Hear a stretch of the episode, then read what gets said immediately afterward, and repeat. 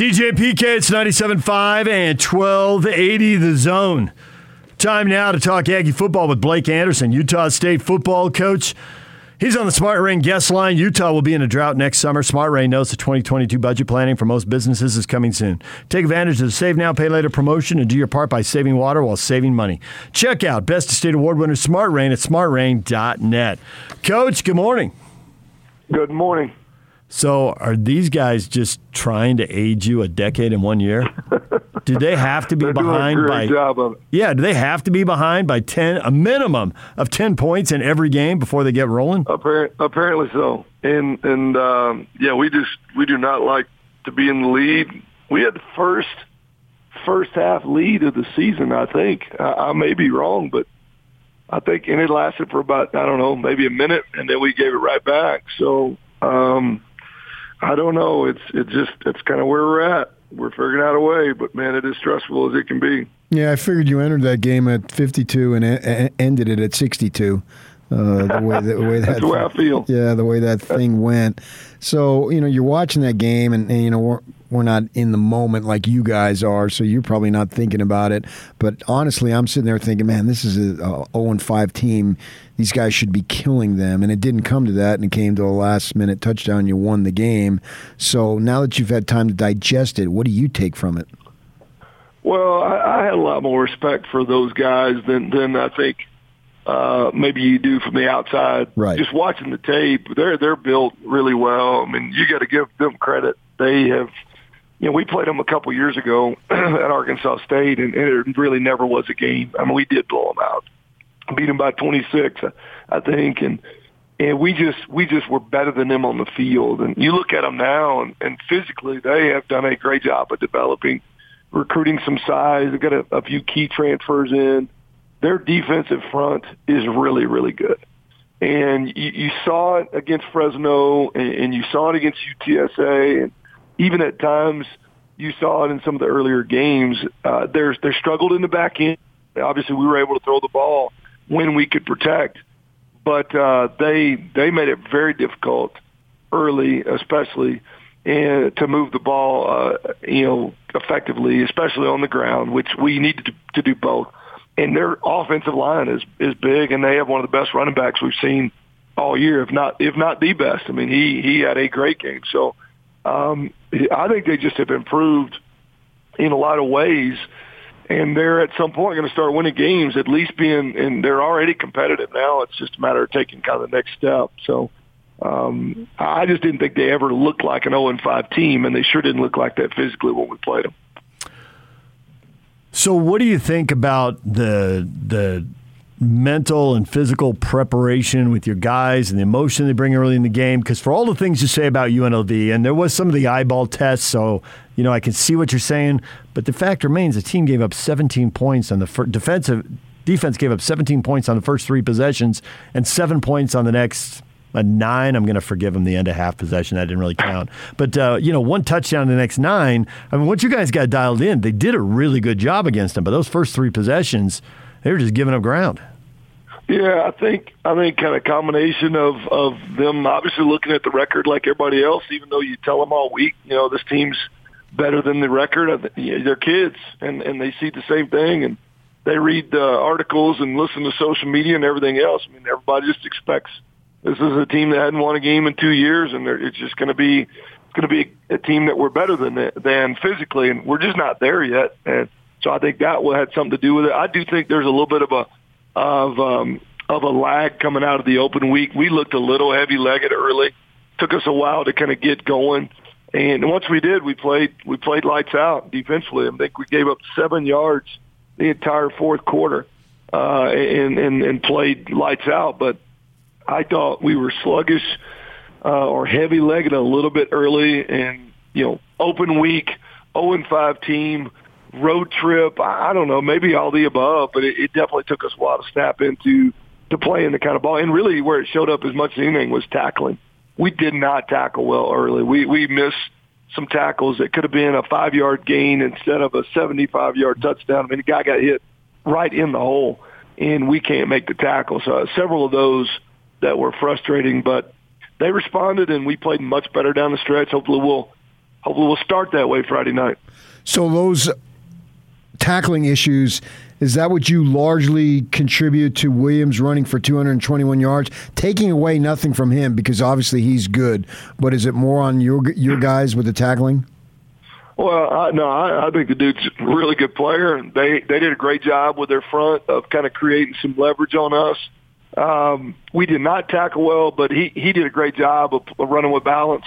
Made a couple guys miss in space you know, we get he got one on one with safety uh, with with Hunter Reynolds, and, and Hunter will tell you he just he just misplayed it. The the big long run, uh, he had him where it should have been a five, six, seven yard run, and and Williams was able to set him up and cross him over, and, and the next thing you know, he's in the end zone. So uh, you got to give him credit. He, he ran the ball well. I'm glad he's a senior. I don't want to see that dude again. Physical, he's got breakaway speed, and and I thought he had really good vision. A couple of runs that looked like they were bottled up. Next thing you know, he squirts it out, and it's an explosive. So um, it's a little bit of both. We did not tackle well, but give them credit; they ran the ball well. So, for whatever issues you have starting slow and whatever goes into that, it really does seem like your guys lock in late in the game and have zero confidence issues. To be down double digits six times and still come away with four wins, and to go down and score with 35 seconds left when you could have botched the game, you could have lost the thing right there. There were multiple chances and you didn't. What if you had to identify one or two things, why are you consistently able to pull these games out at the end at Air Force, at UNLV, wherever? Wazoo. I think I think this one, you know, I think this one kind of is kind of a, a culmination of what we've been able to do earlier in the year. There's a confidence that goes with the fact that we've been here before. We know we're in good we're in good enough shape to, to keep playing hard. I thought we got stronger. They got they got a little bit tired. You could see that uh, they were fatigued our run game, which was non-existent in the first half, got better, uh, and we actually were able to run the ball. I mean, third and 19 to convert with a run play against a, a really light box, be able to run the ball in right there on second down. Uh, when, when again, the super light box, they're playing pass all the way.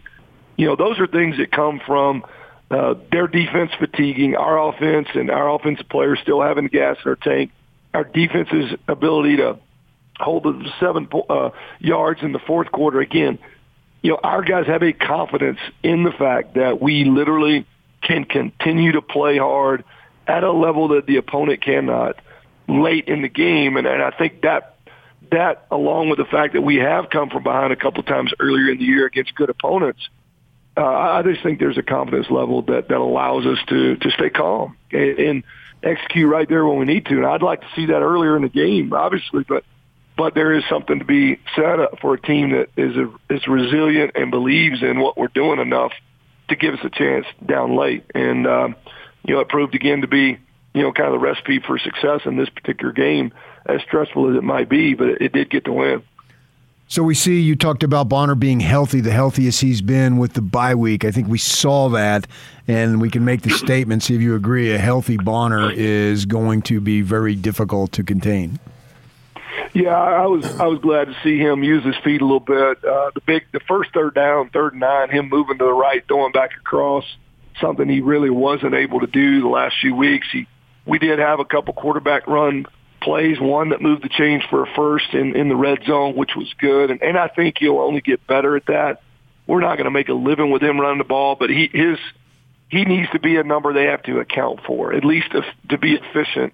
It'll help us in short yardage, which we've not been good at uh, we've been very reluctant to even put him in, in the number uh, in short yardage, but that's something we're going to be able to do moving forward, and it should help us. The, the plus one run stuff in short yardage and in the score zone both uh, will benefit our offense because we've we've struggled in both those areas, and it, and it was a problem again uh, Saturday. So uh, I, I think he's going to get better and better, and hopefully we can keep him healthy.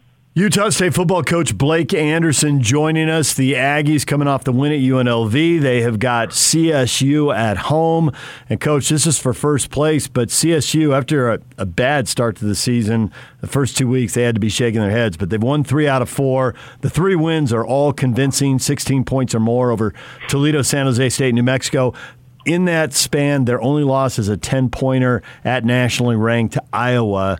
So, what can you tell us about the Rams? Where, where, what is this game going to hinge on? Well, it's gonna it's gonna hinge up front. They are they're massive. They're to put you know, two, three, four, five. I don't know how many, however many tight ends they got. They're to put them on the field, and uh, it's to look completely different than really uh, anything. You know, it's it's Boston College, Stanford, um, big man downhill football. That's just what uh, that's what Addazio is to do, and uh, they have gotten uh, they've gotten good at it. They have a big physical running back, NFL caliber tight end. Uh, they're they're doing everything to shorten the game and and make a bunch of dudes play in a very condensed area and and just come downhill at you. So it's uh, it's going to be a huge huge challenge. You know, nothing. They don't they don't really worry about spreading it out. They want to pack it in and get downhill and then play action shot. It's not triple option, but it's got a little bit of the feel that you see when you play Air Force. The clock's going to run. They're going to run the ball. They're committed to it, and and you're going to have to maximize every possession.